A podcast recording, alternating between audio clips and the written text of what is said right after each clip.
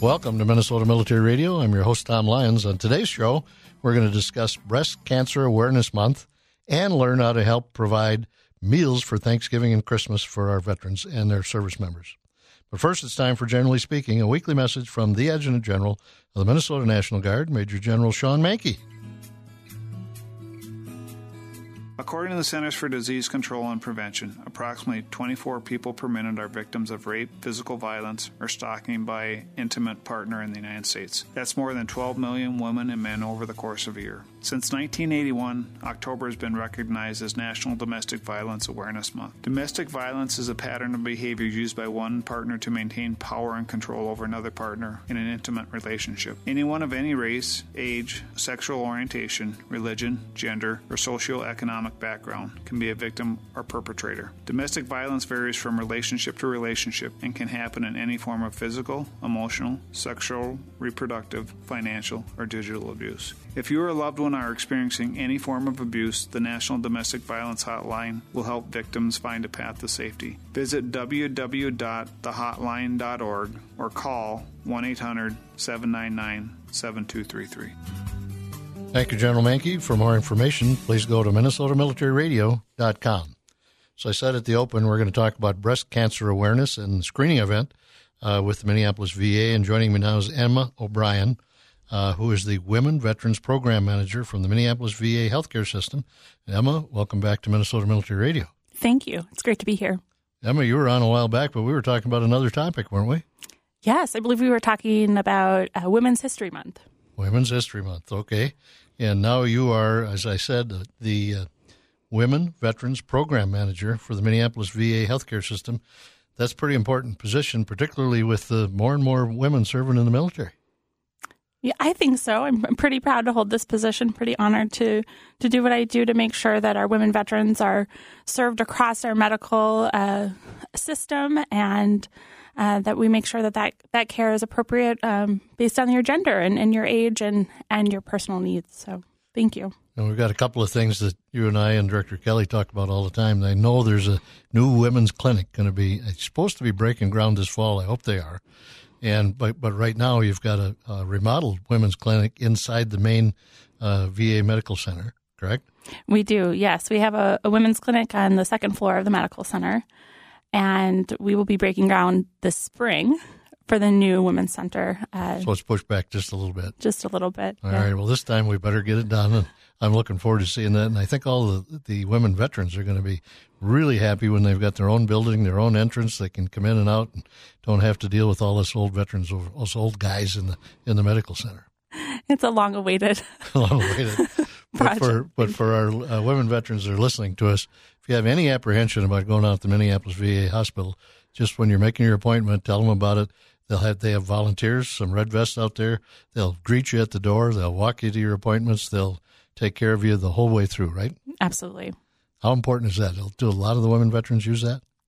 I think so. Yeah, I think we have a, a number of female veteran volunteers who wear those red vests, uh, and uh, you know, I, th- I, think more and more women are saying they're feeling welcome, they're feeling recognized as female veterans when they come to the medical center. So, which is good, and there's a lot of different clinics in that building, so it's kind of nice to have somebody show you around a little bit. So, that's... Yeah, most most uh, veteran women veterans aren't just seen in the second floor women's clinic. You know, they're seen all over the medical center and, and all the specialties and inpatient and uh, so high clinics and everything. High everywhere. Yep. Everywhere. Now, yeah. Emma, I want to get back to you. Uh, you spent a lot of time going to school.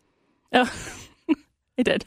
Yes. Can you walk us through that quick? Thank you. Yes. So I'm a nurse by background. I, I completed a Bachelor's of Science of Nursing at the University of Minnesota and returned there and did a master's of public health in maternal and child health. So I've spent my entire nursing career in women's health in a variety of settings uh, in the community, uh, inpatient and outpatient settings. So uh, it's been my my course in my career. So it's it's really a privilege to do this for, for women veterans. So you've been kind of planning and, and going to school for this and preparing for this position ever since you started. So congratulations on, on being in that position and taking care of our our lady veterans. Oh, thank you. This is Minnesota Military Radio, and we're talking about Breast Cancer Awareness Month. Uh, Emma, I wanted to come back to you. Uh, October is Breast Cancer Awareness Month, and uh, I'm like one of those dumb old guys. I don't know much about it because nobody in my family's ever had that uh, disease or that problem. Can you tell us the importance of Breast Cancer Awareness Month? And are you talking to just the ladies, or are you are you talking to the guys too? We're talking to the ladies and the guys about this. Uh, you know, Breast Cancer Awareness Month is exactly for that reason to raise awareness and uh, education of what breast cancer is and, uh, you know, who should be screened. Um, and uh, one in eight women um, will be diagnosed with breast cancer in their lifetime. Uh, about 1% of males are diagnosed with breast cancer, so it's not just a female issue. Uh, breast cancer is the most common cause of cancer in women and the second most common um, cause of cancer deaths among um, women in the United States. So we know if we increase awareness and promote appropriate screening that we can detect, detect breast cancer early and and treat it successfully. So early is better. Yes. Now, I want to ask you this question is, is the prevalence of breast cancer, has that changed any over the last, say, 10, 20, 30 years? Is it, is it kind of level or, or has it gone up with uh, all of the pollution and things that happen or you don't know? That's a great question. I don't. I don't know the exact answer to that. I think we're better um, than we ever have been at detecting breast cancer. Uh, you know, we are able to use um, so many more technologies now. So it's not just mammography. We use um, MRI, we use ultrasound um, to detect breast cancer, and and so um, we hope that we're now detecting it if if more frequently um, earlier, also earlier, so that we can treat it. Okay, I'm, I'm going to ask you the, the guy question here because I'm a dumb guy. How would a guy know if he has breast cancer? You said it's it's a very low uh, tendency to occur, but would you have a lump? Would you have some soreness? What what? I mean, guys, you know, how would they know? Yeah, that's a that's a great question because we don't screen routinely. So screening, uh, when we talk about screening, it's um, doing imaging for for men or women um, who don't have any symptoms, right? So it's it's just a regular routine um, screening. But if if a man or a woman has um, changes in their breasts, so lumps um, that they can feel or they can see, changes in the skin, discharge from the nipple, um, we would want certainly want to um, do some imaging and see if, if there's cancer there. Also, uh, men need to be aware of the genetic risk for breast cancer. So, if they have a strong family history, um, their mother, their sisters, and certainly any any male history of breast cancer in the family, um, you should really um, have screening as a male in that case. So what I'm hearing for is, is for us guys. A lot of guys they get a pain or a lump, they just say it's nothing and let it go. Sooner is better. So if they have a lump, if they have something, raise your hand, call your doctor, find out what it is, because the sooner you can get to it, the, the better chance you are of taking care of it. Exactly. And the women, on the other hand, are raised knowing about these type of issues. And I know in my family, the, the women in my family go in for routine breast cancer test tests, and I, and I think that's just an imaging test to see if there's anything to be worried about. Exactly, likely a, a yearly or every other year mammogram um, for most women of, of middle age, and um, and, you know, we hope we don't find anything. But of course, um, we always want to encourage women to be um, really self aware of their breast health. And um, so if a woman would find a lump or a change to their breast, we want them to, to be seen, even if they are up to date on that screening, um, because breast cancer can um, develop quickly. So, once again, the sooner you, you report it and check it out, maybe it's nothing Right. But if it is something, you've got a better chance to take care of it. Exactly. Is is age a factor in, in women's breast cancer? Do just older ladies get it, or do younger ladies get it? Yeah, uh, age is definitely a factor. Um, so we know that the risk of breast cancer increases with age, and that's related to uh, your lifetime exposure to estrogen, right? So, uh, you know, every woman has is exposed to estrogen um, as she ages, and um, a natural part of um, being a woman, but um, but that increases your risk as you get older. So the body's ability to take care of itself slows down a little bit, I think. And as the older you get, some of those things you have to you just have to check on more frequently and make sure you get it early. Yeah. Yep. Exactly. Okay. Well, Emma, it sounds to me like once again the women know more about this than the guys. But guys, if you got a problem out there, a lump, report it, get in, get it checked out. Emma, we're going to have to take a short break. When we come back, we've got a surprise guest that's going to join us. We're going to talk a little bit more about Breast Cancer Awareness Month with Emma O'Brien from the Minneapolis VA Healthcare System. This is Minnesota Military Radio. Please stay with us. We'll be right back. Welcome back to Minnesota Military Radio. I'm your host, Tom Lyons. We've been talking about Breast Cancer Awareness Month with Emma O'Brien, who is the Women Veterans Program Manager at the Minneapolis VA Healthcare System. And Emma, I asked you a question in the first segment. We are trying to figure out what's the difference between treating breast cancer 50 years ago and today, and and uh, uh, what was the prevalence. But I I, th- I think the answer was we're looking for it and we're finding it today. Where 50 years ago they maybe weren't even talking about it. Yeah, I think I think that's a great question, a great point. Uh, in the in the culture of breast cancer has really changed. Um, one, as you said, we're we're looking for it more. Um, our, our, technology is so much better. Our imaging um, abilities uh, can really detect breast cancer at such a small uh, size, and before you would be able to feel it feel it um, yourself. And then um, I think also talking about it, so the, the family awareness of your family history, and uh, sharing those experiences, um, understanding the the genetic component of breast cancer um, really encourages people to to know their risk, uh, to get screened, and I think we're doing a much better job at detecting it. So our message today is: if you have any kind of issue, man or woman, sooner you get in there and get it checked out, the better. Exactly. Okay. Now we've got a surprise guest for you, Emma. We've got uh, Stefanie Hurt with us, and she's coming on the second half of the show to talk about Beyond the Yellow Ribbon. Uh, she's an outreach coordinator from northern Minnesota. And uh, Stefanie, welcome back to Minnesota Military Radio. Well, thank you.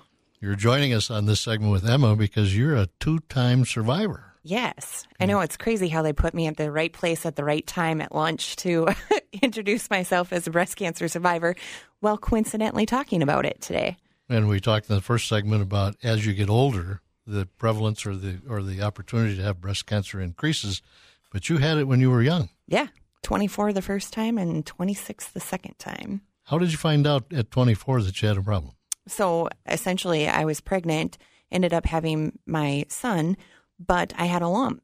And of course, at the age of 24, it was very easily kind of misdiagnosed as, oh, that that's a clogged milk duct, that's mastitis, that's a myriad of other excuses. Um, but I had to stay steadfast in my own advocate like advocating for myself to make sure that I got down to it because at the end of the day, I think everyone has that that gnawing feeling that something's not right and you have to listen to that inner voice. So I basically had to become a little bit of a, a strong advocate for myself to make sure that I, I knew the answer. And then, you know, sadly it actually ended up turning out to be triple negative breast cancer at the age of 24. So I was facing a lot of challenges at a very young age as a new time mother, as hmm. a new breast cancer patient. So I understood it and I understood the struggles. But additionally, no one in my friend bracket had any experience with breast cancer either. So I was educating individuals, my friends, along on my journey. So Emma, this can happen at any age. Yeah, that's an incredible story. You know, we don't we don't usually screen women under under the age of forty. Um, it's not not in regular recommendations, and part of that is because um, generally mammography is not as effective at that age because of breast density and and changes. Like you talked about with pregnancy and um, lactation that changes um, the way the breast images, and so um, so screening's not as effective, but um, so important to be an advocate for yourself um, with your healthcare providers and um, make sure you're talking with your your doctors or nurse practitioners and about about what your risk factors are and your changes. And I always say breast self awareness, right? So um, you know when you have a change in your breast to to make sure that that's properly evaluated. Absolutely. Stefanie, you had the first one at 24, took care of that, I assume, and then again at 26? Yep. After 24, I underwent chemo and a bilateral mastectomy, which removes your breast and all of your breast tissue. In fact, they leave a, like a micro layer of the chest wall. And a, then at the age of 26, I had a local metastasization, which means that it stayed in the chest wall, which was incredibly rare. But my cancer was super aggressive like we knew that at the at the first diagnosis, we knew that it was super aggressive, but I was always super hopeful. And then when it came back the second time, I man, talk about lacing up the gloves, getting ready for battle, and I knew what I was going into, you know, because I'd already gone through intense rounds of chemotherapy, which now they don't even offer that regiment anymore um, because it was so intense. So I have to attribute my survival to probably that exact chemo regiment. but um, I knew what I was going into, and I knew that I'd be faced with losing all my hair. And you never realize what kind of effect that has on you when you lose a little bit of your identity, especially as a female. So we're talking about Breast Cancer Awareness Month on Minnesota Military Radio with uh, Emma O'Brien and Stefanie Hurt. Uh, Emma, if someone's already had it once, do you watch them closer? Do do you have to watch closer? Do you have to be more aware? We do. Yes, a history of breast cancer really does increase your risk for, for future breast cancer. So we we continue to uh, monitor regularly. And Stefanie, uh, you were talking earlier about Navigator. Can you explain that to me? What uh, is that? Someone to help you through the process? Absolutely. So typically, you're going to go through that screening process. So whether you start your baseline of your mammogram, so that way it's always really important for you women out there to make sure that you get in at that 40 age mark and make sure that you have a baseline. It's super important aside from self self exams. But once in the unfortunate event that you do get diagnosed with cancer, it's super scary, right? Because you don't know what what your treatment plan is going to look like, what kind of surgeries you're looking at where do I go for this appointment? Where do I go for that appointment? And all of the unknowns. So the fact that the VA has now breast navigators is just, it, it's it's priceless. So you've got someone who's you've got someone in your corner, walk yeah. right alongside you and help you. And yeah, yeah, like you can call them up. You can say, "Hey, I, I, I think I have this appointment. Where am I going for that?" And it's kind of like having you, you have a battle buddy. You have a you cancer go. battle buddy, and they're going to help you. They're going to help navigate you through that. The you know because it's you know those are some troubled waters that you're about to embark on. Yeah. And to have someone that's a strong advocate for you and you know helps you through that process is amazing. And the fact that VA has capitalized on that's great. Yeah, we have nurses that are uh, certified and trained specifically in, in, breast care navigation. And there's so many different specialties involved in treating, right? Surgical and medical and radiation um, involved in treating breast cancer. And so navigating all those different specialties and in what order do you see which specialists, um, that cancer navigator is that line of communication to, to your doctors and, um, and really does provide support, right? So, you know, we know that nurses are essential in, in the healthcare team in providing that support, understanding um, who you are beyond the patient. And, um, you know, we're fortunate also at the VA to have mental health support along with that um, to walk um, veterans through their cancer journey. Emma, you're the Women Veterans Program Manager at the Minneapolis VA Healthcare System. It's my understanding from, from talking about these issues for years on the show that you can do almost anything to take care of our women veterans except deliver babies. Is that still true? I yes, I think that that's that's pretty true. We do uh, pretty uh, expansive services for for women veterans. Um, we are not offering um, prenatal care, labor delivery. But care. they'll get you out to, to the appropriate. We will. It's part civilian. of your benefits, exceptional benefit that the VA offers, and we have a maternity care coordinator who's a nurse that that also similarly like navigates that um, that part of a woman's life. So um, that's a wonderful the benefit that we don't offer um, right at the VA, and the other piece of that is the infertility for both men and women. Um, that's that's something else that we um, we refer to the community for, but um, also a benefit of, through the VA. So our best uh, advice for our veterans, men or women, if you got some kind of issue, call out, call to the hospital. If you're already out there, talk to your primary care, talk to someone, see if they can help you. If they can't help you, they'll get you to they'll a civilian doctor that can be. do it. Yeah. Stefanie, uh, I'm looking forward to talking to you about Beyond the Yellow Ribbon coming up in the next couple of segments. But I want to thank you for sharing your story with us today. Absolutely. Thank Any person so that I can advocate for and get them to the doctor and do early diagnosis, that I mean, we're saving lives. That's a, and that's what it's about. And Emma, we've got about a minute left. Any final thoughts for our listeners about uh, uh, Breast Cancer Awareness Month? Oh, well, I would love to just take a moment to promote our event coming up on October 26th. We're holding a breast cancer awareness event at the Minneapolis VA Medical Center. Uh, we'll do walk-in mammogram screening from 9 a.m. to 3.30 and then uh, have an interactive resource fair where we'll have um, opportunity to meet members of our interdisciplinary breast care team. Uh, and then radiologist, radiologist Dr. Damon Shear will be speaking uh, at 11 o'clock about breast cancer screening um, and updates in breast cancer. Um, and that's also available to join virtually. So um, we hope hope many people can join and learn more. And Emma, the last thing that I that I want to hear you say is for the guys, if they've got some kind of pain won't go away or some kind of lump, they should get out there too. Yeah, pain. Uh, certainly pain, a lump, uh, changes in the skin around the breast, um, discharge from the nipple. Um, you know, breast cancer is not exclusively uh, female, so um, please get checked out. Please talk cancer to your doctor. Doesn't, cancer doesn't choose their victims.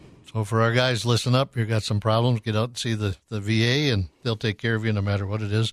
Emma, thanks for joining us today. Thank you for having me. That was Emma O'Brien, the Women Veterans Program Manager for the Minneapolis VA Healthcare System on Minnesota Military Radio.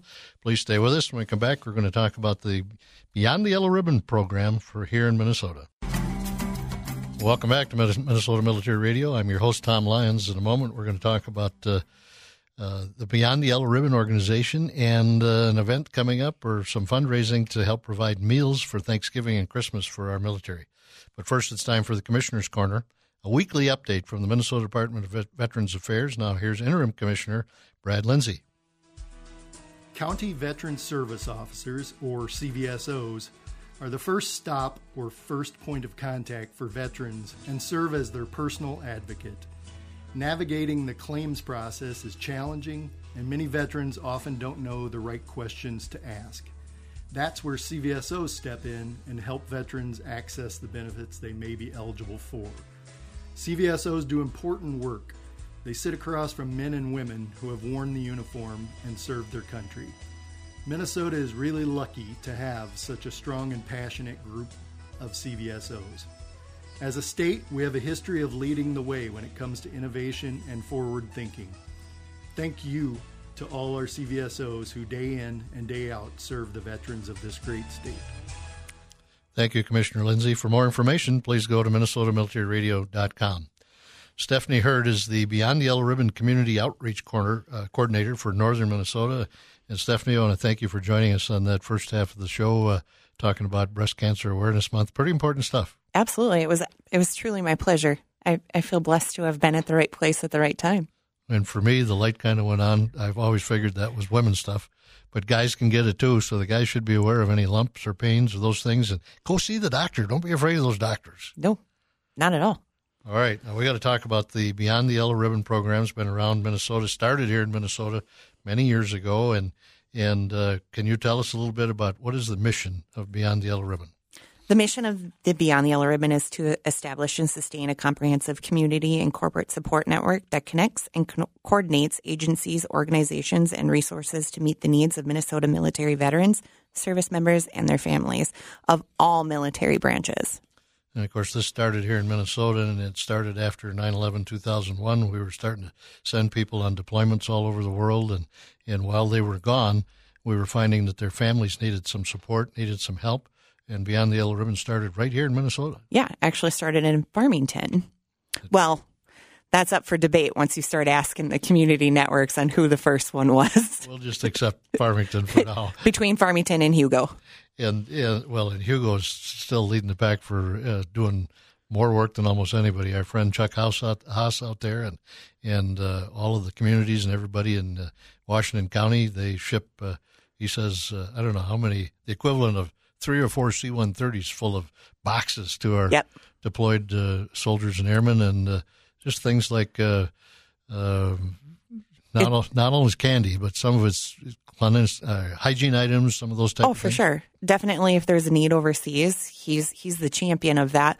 But it's crazy when you ask him how many pounds he's delivered it and when it goes to tons you know it's a pretty serious amount over the years i can fill up three c-130s with all the stuff we sent and of course he gets all kinds of nice thank you letters from everybody all oh, over yes. the world and, and so that's part of what's happened but when beyond the yellow ribbon first started it was it was for the military families who are left behind the spouses left behind maybe sometimes they needed help shoveling snow yep. mowing the lawn typically during the deployment cycle. During the deployment, maybe just a cup of coffee with the mom that was home with the kids. Absolutely. And of course, today even worse, the the husband could be home with the kids while the mother is deployed. I don't think. Glad that didn't happen at my age. Right. I couldn't do that. You know, times have changed a little bit. Uh, I think it's twenty five percent of our veterans are females right now.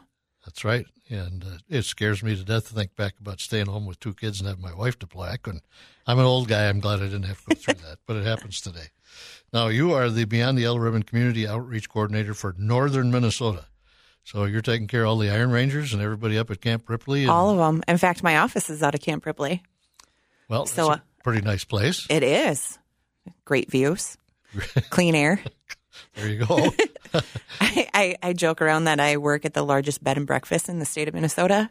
yeah, and uh, uh, the general used to tell us that it's like a small town. It is. It absolutely is. It's Got like a gated community. gated community. He's got all kinds of people coming and going. He's got to take care of the sewer and the water and the, the groceries and When you have your own water towers. Yeah, you got to take care of everything. So you're lucky to have a nice place to. Oh yeah. I, absolutely. I en- I thoroughly enjoy going through those gates every day to work. We're talking with Stefanie Hurt, who's the Beyond Yellow Ribbon Community Coordinator for Northern Minnesota and Minnesota Military Radio. So we know who you are, where your office is. What do you do? Well, essentially, I Tough help. question. It is. You know, you're putting me on the spot over here. But essentially, what I do is I work to help each individual community be successful in their mission. So, really, I work for them and they work for the service members, veterans, and their families. So, at the end of the day, we all work for service members, veterans, and their families, but I help them be, suc- be successful in their mission. So for over the more than the last decade, there's hundreds of communities. There are, I think, somewhere around 70 or 80 uh, corporations.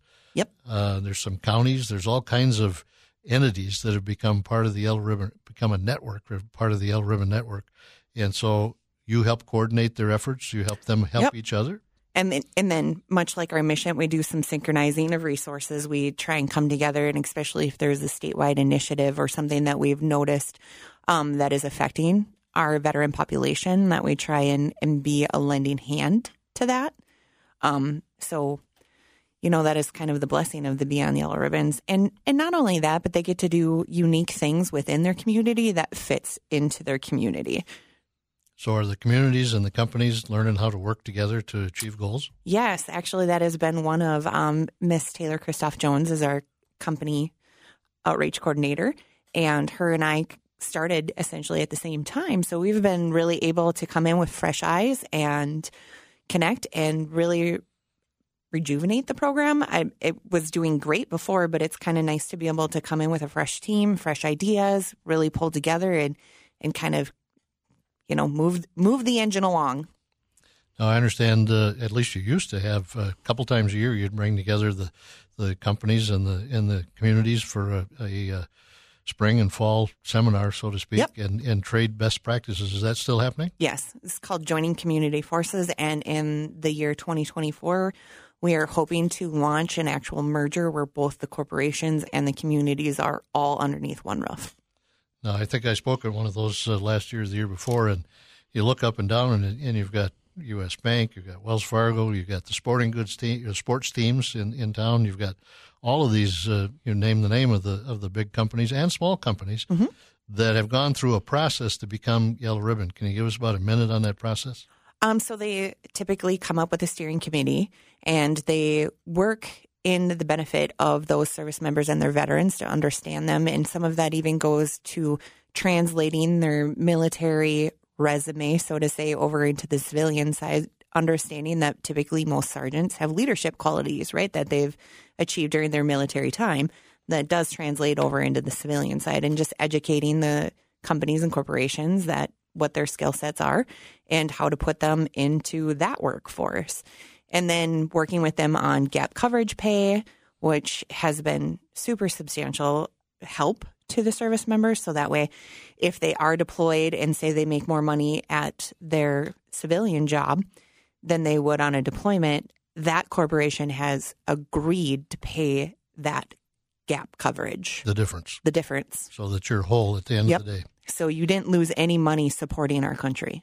Now, a big part of the mission of the Beyond the Yellow Ribbon is make sure that the families that are left behind, they're sacrificing too while the while the soldiers Absolutely. and airmen are gone, have resources and have someone to go to if they need some help. Absolutely. You know, they say that the best soldiers are the the ones that have soldiers standing behind them. The support structure that they have at home makes them successful. So we've got the communities, we've got individuals, we've got companies, and of course, there's a lot of organizations out there like the MMFF and some others that provide some financial emergency assistance, those type type of things. And it's your business to make sure you know everybody that's out there, so that when the when the family comes and says, "I need help," Yep. you know where to go to. Yep. All about that synchronization of resources and pulling together. And, you know, we work as a team. Everyone, we invite everyone to the table. And again, we, we work for those service members, veterans, and their families. That's who we support. And I bet you work closely with the county veteran service officers as well. We'd be lost without them. First place to go because they make it their business to know all the resources. Uh, right. So you've got your soldier and family readiness specialists and our CVSOs, the county veteran service officers that are some of our greatest partners. Stefanie, we're going to have to take a short break. When we come back, we've got a special guest in the studio, and we're going to talk about a fundraising event to, to help uh, feed some uh, military families for Thanksgiving and Christmas. I'm speaking with uh, Stefanie Hurt, Beyond the Yellow Ribbon Community Outreach Coordinator for Northern Minnesota and Minnesota Military Radio. Please stay with us. We'll be right back. Welcome back to Minnesota Military Radio. I'm your host, Tom Lyons. We've been speaking to Stefanie Hurt, who's the Beyond the Yellow Ribbon Community Outreach Coordinator for Northern Minnesota. And Stefanie, we've talked all about uh, Beyond the Yellow Ribbon, what you're doing, all the people are involved. And we want to get to one organization now that's going to do some fun stuff for Thanksgiving and Christmas. And you've got a special guest you brought with you. Would, would you like to introduce him? Yeah, I would like to introduce everyone to Todd King with Meals from the Heart. Hi, thanks. Uh, thanks for inviting me. Tom, wel- or Todd, welcome to Minnesota Military Radio. Can you tell us a little bit? Meals from the Heart sounds like a good name. What do you do? Uh, yeah, Meals from the Heart uh, has been around since uh, 2014. Um, we facilitate uh, meal packing events with communities and companies, um, and then uh, donate those meals to area food shelves and food banks. Um, that's what we did pre-pandemic. Um, Post-pandemic, we had to shift a little bit. Uh, came up with a program we called our Food Box Food Bag Program, um, and that's how uh, we got introduced to you guys. And uh, we specifically want to talk about what you've been doing the last few years to help our military families. Yeah, so uh, in uh, early 2021, uh, we had a pilot program with Beyond the Yellow Ribbon, um, uh, put together about 200 boxes and bags of food, um, which were an intentional selection of groceries uh, that were then given to military families. Um, we went from that pilot program into a Thanksgiving program, uh, which was extremely popular. We produced about 400 bags for Thanksgiving um, and distributed those to various armories with volunteers, um, and then did the same thing for Christmas.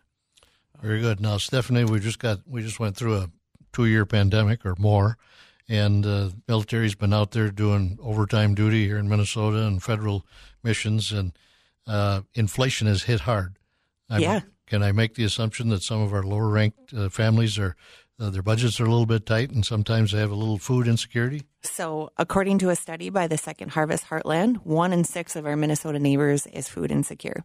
Now, taking that one step further, Feeding America released a study that one in four service members are struggling with food insecurity in Minnesota. Hard to believe in 2023 that we've got families in general, and specifically military Ones that are serving our country. serving our country, risking their lives, sacrificing, even their family sacrificing, and, and they don't have enough food.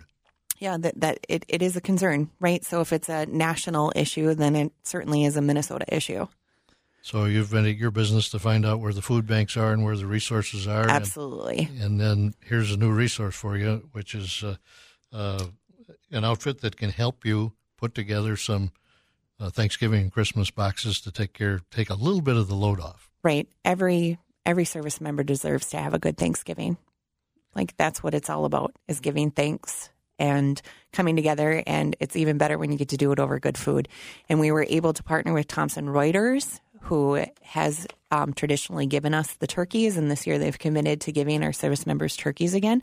So it only made sense to give them the turkey, but then to double down and make sure that they got the entire traditional Thanksgiving meal. All the fixings. Yes, And Todd, that's where you come in, and uh, you're uh, on a mission now this year to take care of Thanksgiving and Christmas for, I'm sure, more than just our military families, but you're doing the military families again. Yes, that's right. Um, and uh, we did we did write one grant um, to help us um, with some of our funding, but um, our goal is is to um, raise seventy thousand dollars so that we can uh, put together about fifteen hundred food boxes and food bags throughout the year. So not only Thanksgiving and Christmas, but also um, throughout the year.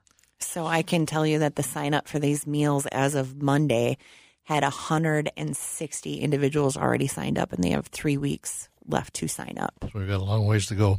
If our listeners are interested in helping uh, to contribute towards the cause, where do they go, Todd?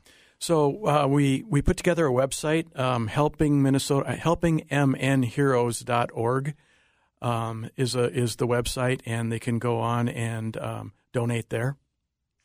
So the funds raised from that website specifically go for Thanksgiving and Christmas boxes for this year. That is correct. Okay, and that's helpmnheroes.org. Correct.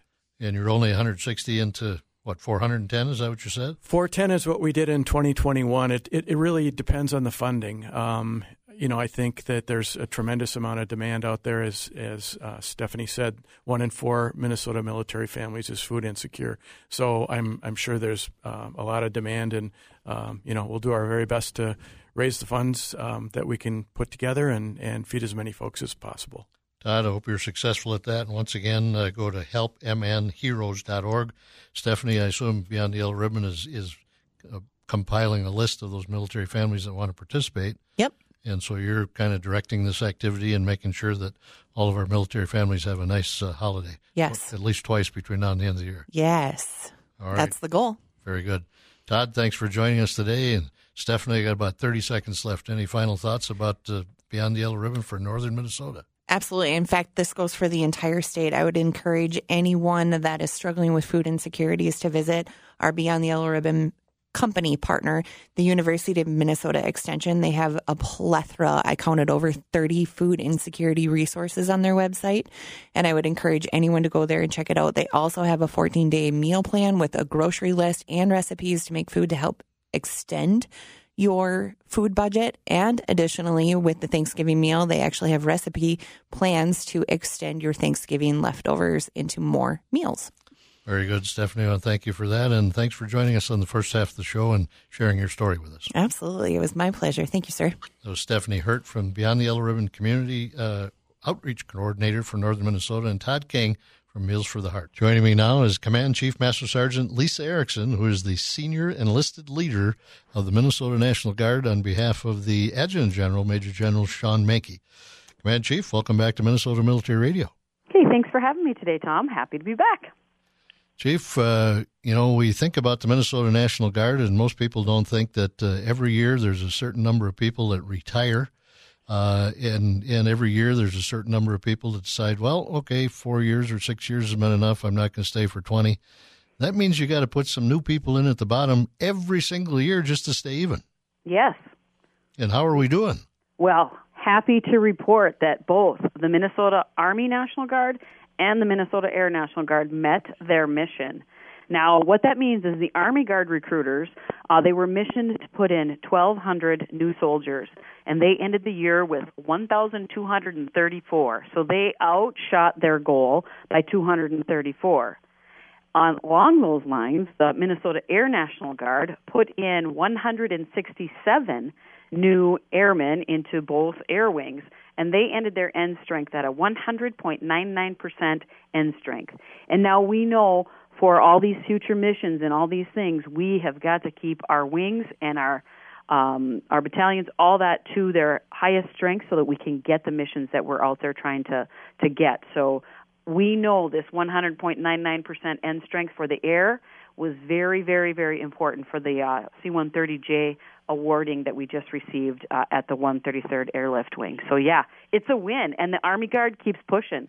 Like they they're still waiting to find out how they ended up with end strength because it's a different math problem, but they met their goal, and that's the biggest thing. In this new recruiting environment, it is amazing to hear that the Minnesota National Guard, both Army and Air, met their goal. So, amen to that. Well, I know active duty is struggling to keep up with that, so we'll have to keep them out of Minnesota so they don't get in the way. Yeah. And uh, particularly important, we're getting those new C-130Js in. That means the the mission for the 133rd Airlift Wing is probably another 20 or 30 years. Yep, they just bought themselves another another set of probably two or three decades. So bring your young people; they're going to be there for a long time. We need we need new uh, new maintainers, young maintainers, to take on this new aircraft. So yeah. all the way up to the uh, guys that drive those things. We need uh, pilots. Even to the pilots. There yeah, you Even to the pilots. Yep. Chief, uh, I know you've been traveling a lot lately. Is there a lot of action going on with the uh, state partnership program, especially since Norway stepped up to be a full partner? Well, yes, we've been traveling there, and they've been coming here. So two weeks back, the TAG and I were over in North Macedonia for the Chief of Defense Adriatic Five uh, conference. So we were able to go over there and meet with our Croatian Chief of Defense and uh, the CCEL, my counterpart, over there for a few days in North Macedonia. That was great. As soon as we got back, we had the Prime Minister of Norway uh, here. We also had the uh, chief of defense. We're having we have the minister of defense coming from Croatia, and we had just last week we had the Norwegian Army Land Force commander, Major General. Uh, what did I write it down here? Major General Lervik from Norway was here. So now that we've become partners, they all want to come over and visit, and we love to have them. So it's it's it's a win all the time. So yeah, it was great. Chief? Great to have them and great to keep hosting them throughout the year. And you know, we'll be heading over doing some uh, things with uh, additional training with Norway too. There's, we're just researching ways that we can all be a part of that mission as well, both air and army. Chief, with everything going on in Ukraine, it's got to be more and more important to have a, a high state of readiness for both Norway and Croatia. Oh, absolutely, absolutely. And just to be at the table talking with them, hearing what it's like for them. I mean, they're much closer to the fight than we are, but you know, we're just there to talk about ideas and uh, we talked when I was I was over there in North Macedonia. We spoke a lot about cyber. So there's a lot of concern about information warfare at that level as well. And believe it or not, they have just as many problems with social media as we do and what is artificial intelligence and what isn't. And so it was a really good conversation we had amongst the CCELs there. Chief, uh, glad to have you back in St. Paul for a change. Uh, we're out of time for today, but uh, thanks for joining us. Absolutely. Until next time. Yes, ma'am. That was Command Chief Master Sergeant Lisa Erikson, uh, the senior enlisted leader for the Minnesota National Guard on Minnesota Military Radio. We're just about out of time. Thanks for listening to this edition of Minnesota Military Radio. I'd like to thank our guests for joining us this week Emma O'Brien from the Minneapolis VA Healthcare System, Todd King, Stefanie Hurt from Beyond the Yellow Ribbon, uh, Command Chief Master Sergeant Lisa Erikson, Interim Commissioner Brad Lindsay from the Minnesota Department of Veterans Affairs, and finally Minnesota's Adjutant General, Major General Shawn Manke. Please join us next week as we talk about our state veteran cemeteries and learn about a unique unit of the Minnesota National Guard. That's coming up next weekend on this station or online anytime at minnesotamilitaryradio.com. I'm Tom Lyons, and I hope that you make a difference in someone's life this week. Minnesota Military Radio is a production of iHeartMedia, the Minnesota Department of Veterans Affairs, the Minneapolis VA, Beyond the Yellow Ribbon, and the Minnesota National Guard. Your host is Tom Lyons, founder and owner of Phelan Partners Limited, a merger and acquisition advisory firm. Tom is a life member of the American Legion, VFW, Vietnam Veterans of America, and the DAV. For podcasts and the latest updates, follow us at MinnesotaMilitaryRadio.com.